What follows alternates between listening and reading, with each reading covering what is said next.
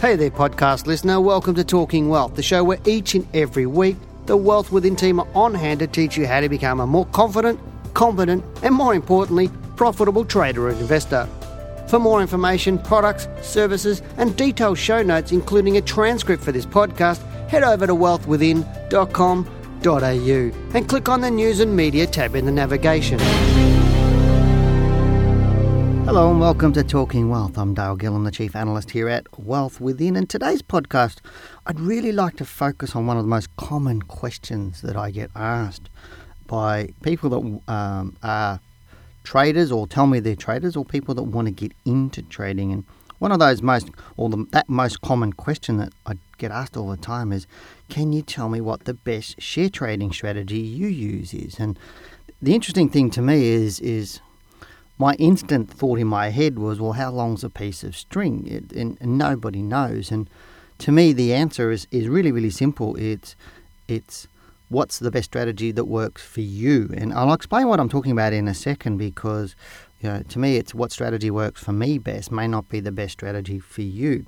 And if somebody asking or is asking me this question, it tells me a few things already straight away about this sort of person. It tells me, one, they're not really a trader yet because I don't think I've uh, ever asked somebody, another trader, what their best strategy that they use is. It's just not something that even comes to my mind because I know that whatever they do, it may or may not suit me. So to me, I'd rather work out my own best strategy based on all my rules and tools. And um, so that's really that's the first thing it tells me that they're not really a trader yet, or they're just you know then if they do say they're a trader, they're not really a trader yet. I mean from that point of view, if they're just a beginner um, obviously, it's you know they're in that space where they don't know that they actually don't know, and which is a lot of people uh, out there. They um, you get those four stages of learning where you have unconscious incompetence, which means you just don't know that you don't know it.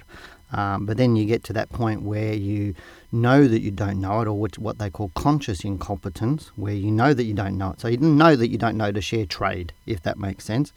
But then you get into a state where it's called conscious competence, where you, that you know that you know how to trade, but you're really having to think about your trading a lot. And then eventually you get to the stage in where all great traders get to, and that's where you know where I work from, and a lot of the traders in here work from. We teach is called con- unconscious competence, where we just trade, or you have that knowing of how you're actually doing it. But most people that come to us are in that um, um, unconscious incompetence means they actually don't know that they don't know.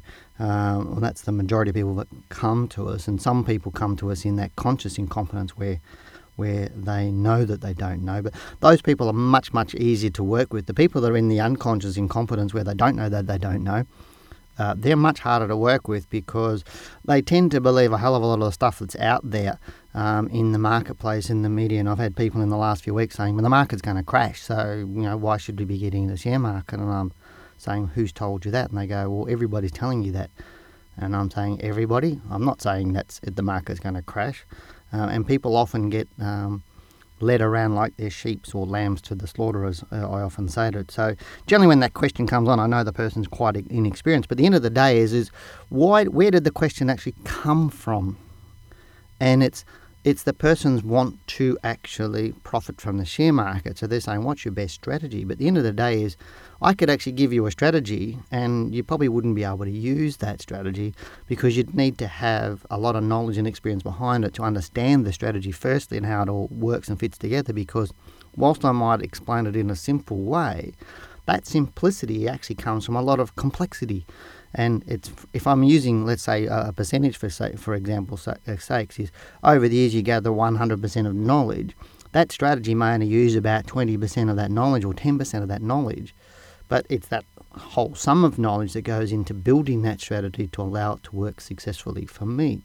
If you haven't walked the yard yourself and earned that right to use that strategy in terms of building up the knowledge and skill and experience to use that strategy, it doesn't matter if I tell it to you because you're probably going to fail, or your, your chances are that you'll have a 90% failure rate on it because you really won't know intrinsically how that actually works there. So, and to me, if you know, if you really were a trader, you wouldn't, as I said, you wouldn't really wouldn't ask me that question.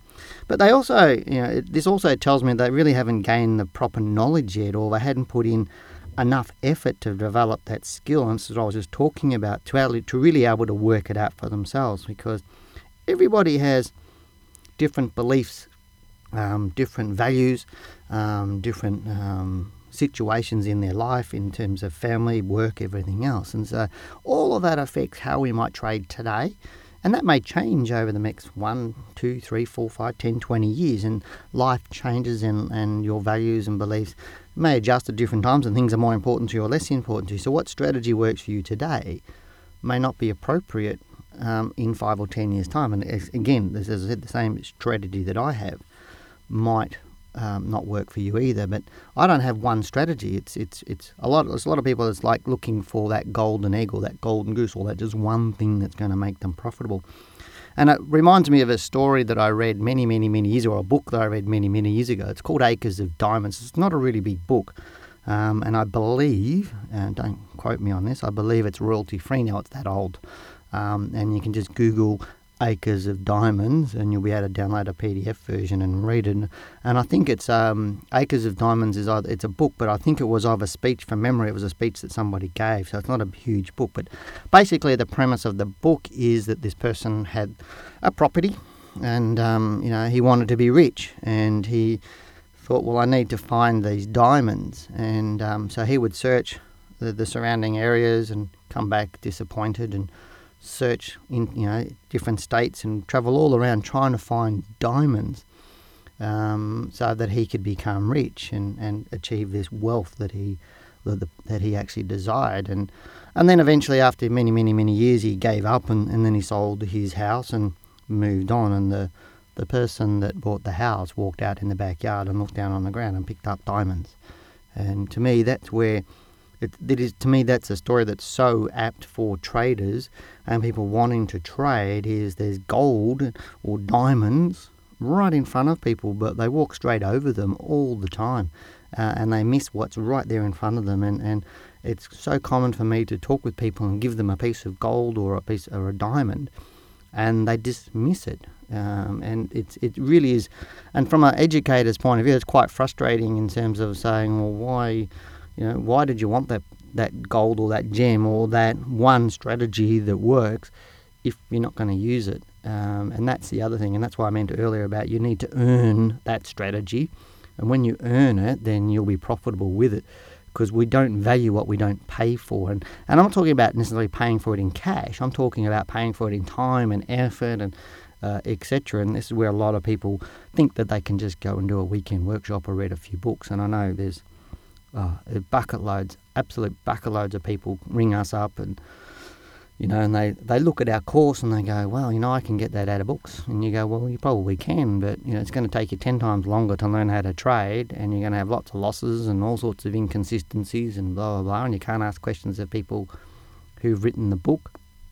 But you're also getting small sections of trading and how do you bring it all together in your own trading style? And generally, somebody who's been doing that for five, three, four, five, six, seven, eight, nine, 10 years and they ring us up saying, Look, I've been reading books and trying to go to these free seminars and surfing the web. I'm sick of that. I'm sick of the hit and miss. Teach me, just teach me how to trade. And, and I'm thinking of the people who are just starting down that path, they're lambs to the slaughter because they're going down the path of the longest, hardest, most frustrating path that they can, even though the diamond, in our meaning our course in this context, is right in front of them. For a little bit of money and a little bit of effort, they can learn how to trade now and be profitable long term. And, and again, that's what I'm saying is, to me, the strategy is the, the, the most critical strategy for share traders worldwide is get a proper education and then earn what you've learnt.